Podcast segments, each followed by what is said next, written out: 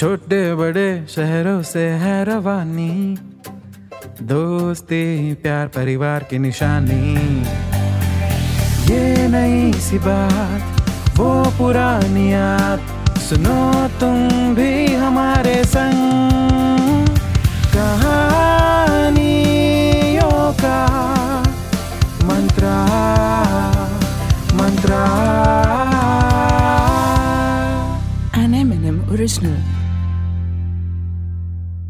देखिए भाई, यूँ तो अपने इंडिया में जहाँ लड़के या लड़की की उम्र 24 हुई तो समझो वो शादी के लायक हो गए।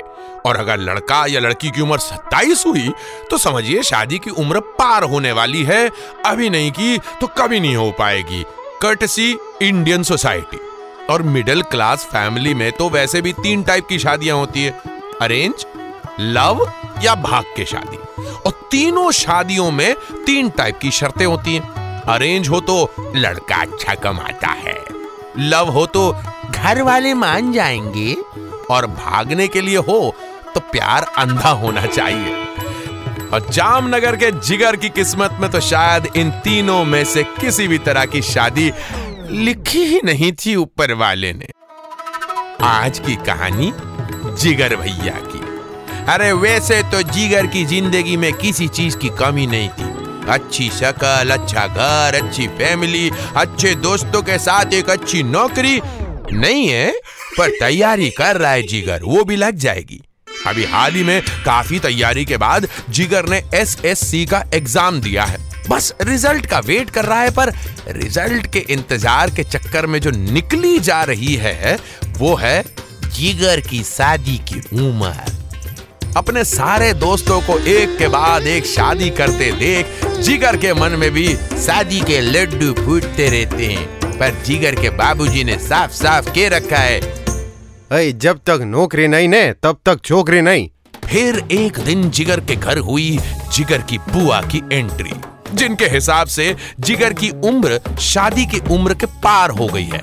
और अभी शादी नहीं की तो सर के गिरते बाल जिगर की शादी आगे होने भी नहीं देंगे। बुआ ने बोला हाय हाय देखो तो तेरे बाल पहले से इतने कम क्यों लग रहे हैं? वैसे अपने कम होते बालों की बातें जिगर को बिल्कुल अच्छी नहीं लगती थी पर इस बार बुआ की हर बात जिगर को अच्छी लग रही थी। जिगर ने मनी मन सोचा अरे हाँ ने बुआ उड़ा लो मेरे गिरते बालों का मज़ाक लेकिन मेरी शादी की बात कर लो क्योंकि मजबूरी में तो गधे को भी बाप बनाना पड़ता है ना। फाइनली जिगर की बुआ ने जिगर के बाबूजी को एक रिश्ता देखने के लिए मनवा ही लिया। बुआ ने कहा। भैया लड़की हमारे जान पहचान की है बड़ी पढ़ी लिखी और एडवांस है। एक बार मिल तो लीजिए जिगर के लिए बहुत बढ़िया है। मेरी गारंटी है मेरी। जिगर के बाबूजी ने भी अपनी बहन की बात मानते हुए कहा अनीता देखो तुम इतना कह रही हो तो बात कर लेते हैं हाँ। ये सुनते ही जिगर के दिल में शादी के ढुक आई मीन टू से ढोल बजने लगे। फिर हुआ फिक्स लड़की वालों के आने का दिन। अगले महीने का शनिवार। शनिवार। अरे अब तो जिगर बाबू के लिए अगले महीने का शनिवार आने तक पढ़ना, लिखना सब मुश्किल हो गया। और सारा ध्यान पहली मीटिंग में ही लड़की को इम्प्रेस करने पर चला गया। अरे फिर क्या? अपनी बहन हेतल की अलमारी से डी टेन वाला फेस पैक चुरा के जिगर भैया घंटों अपने कमरे में पढ़ाई के नाम पर बैठे अपनी साज सज्जा करने लगे। जैसे जैसे मिलने के दिन करीब आने लगे, वैसे वैसे जिगर को अपने गिरते हुए बालों की चिंता और भी ज़्यादा सताने लगी। अपने दोस्तों के बताए नुस्खे इंटरनेट पे पड़े टोटके, जिगर भैया ने अपने गिरते बालों को बचाने के लिए क्या कुछ नहीं किया। पर बाल तो ना आए, जो थे वो भी चले गए। जिसके बाद जिगर तो छोड़िए, सारा घर परेशान हो गया भाई, बुआ चिल्ला के बोली। हाय हाय, अब तो गंजा ही हो गया तू। देखा? मैं ना कहती थी उम्र निकल गई तो सिर पे बाल भी नहीं बचेंगे। जिगर की बहन हेतल भी बोली। भैया तुम तो विग बनवा लो नकली बाल तुम पे मस्त लगेंगे। बस एक जिगर की माँ थी। बेचारी इमोशनल ही होगी कहने लगी। अरे कोई अंधी लड़की होगी जो मेरे जिगर के टुकड़े को पसंद नहीं करेगी।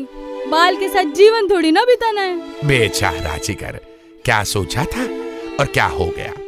फाइनली वो दिन आ गया। अनीता बुआ के बताए हुए रिश्ते वाले जिगर को देखने आज घर आने ही वाले थे। जिगर के बाबूजी ने सख्त आवाज़ में कहा ये सुनती हो भाग्यवान। और जिगर ने कहना है अच्छे से तैयार होके रहे। लड़की भी देखने आएगी आज। जिगर ने मनी मन सोचा अरे रिजेक्शन की आदत तो हो ही गई है मुझे। अब तक नौकरी के लिए रिजेक्ट हुआ अब लड़की भी रिजेक्ट कर देगी तो कौन सा बुरा हो जाएगा? बस एक बार नौकरी लग जाए ना तो लड़कियों का हाथ उनके घर वाले खुद मुझे देने के लिए परेशान फिरेंगे। ये बातें वो सोच ही रहा था कि तभी जिगर ने सुना कि लड़की वाले आ गए।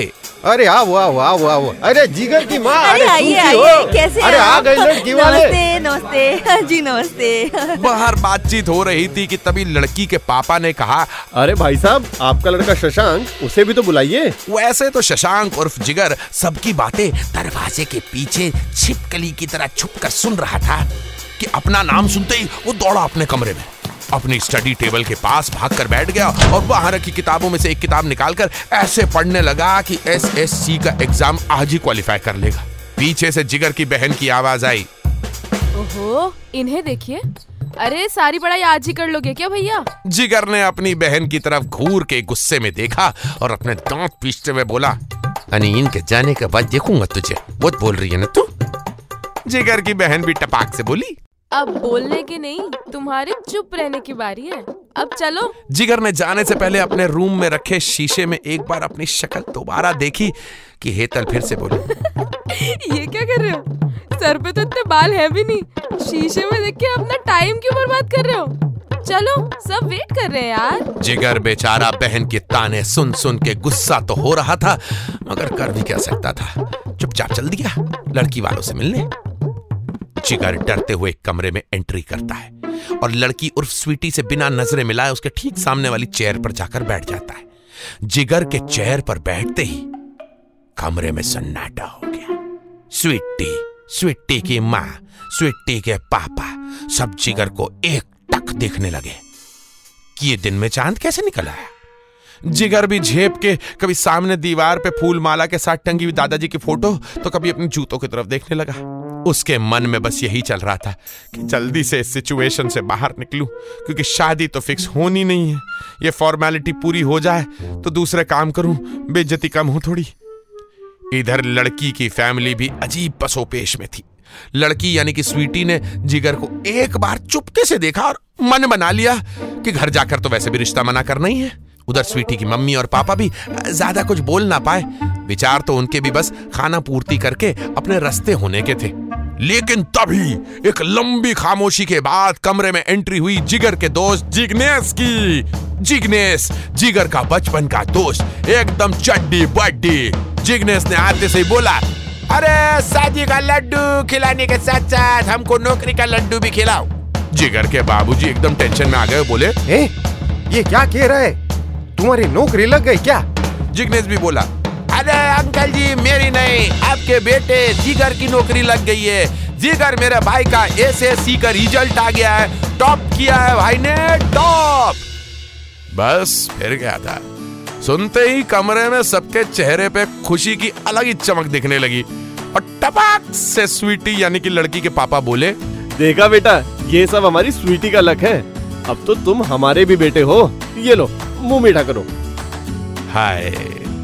स्वीटी की शर्माती हुई स्माइल जिगर के जिगर को किसी मिसाइल की तरह भेद गई जिगर की खुशियों का आज कोई ठिकाना ना था, क्योंकि जिगर अब अपनी सरकारी नौकरी के साथ साथ अपनी स्वीटी के बाबू बनने को भी तैयार थे आप भी मुँह मीठा करिए, हैं?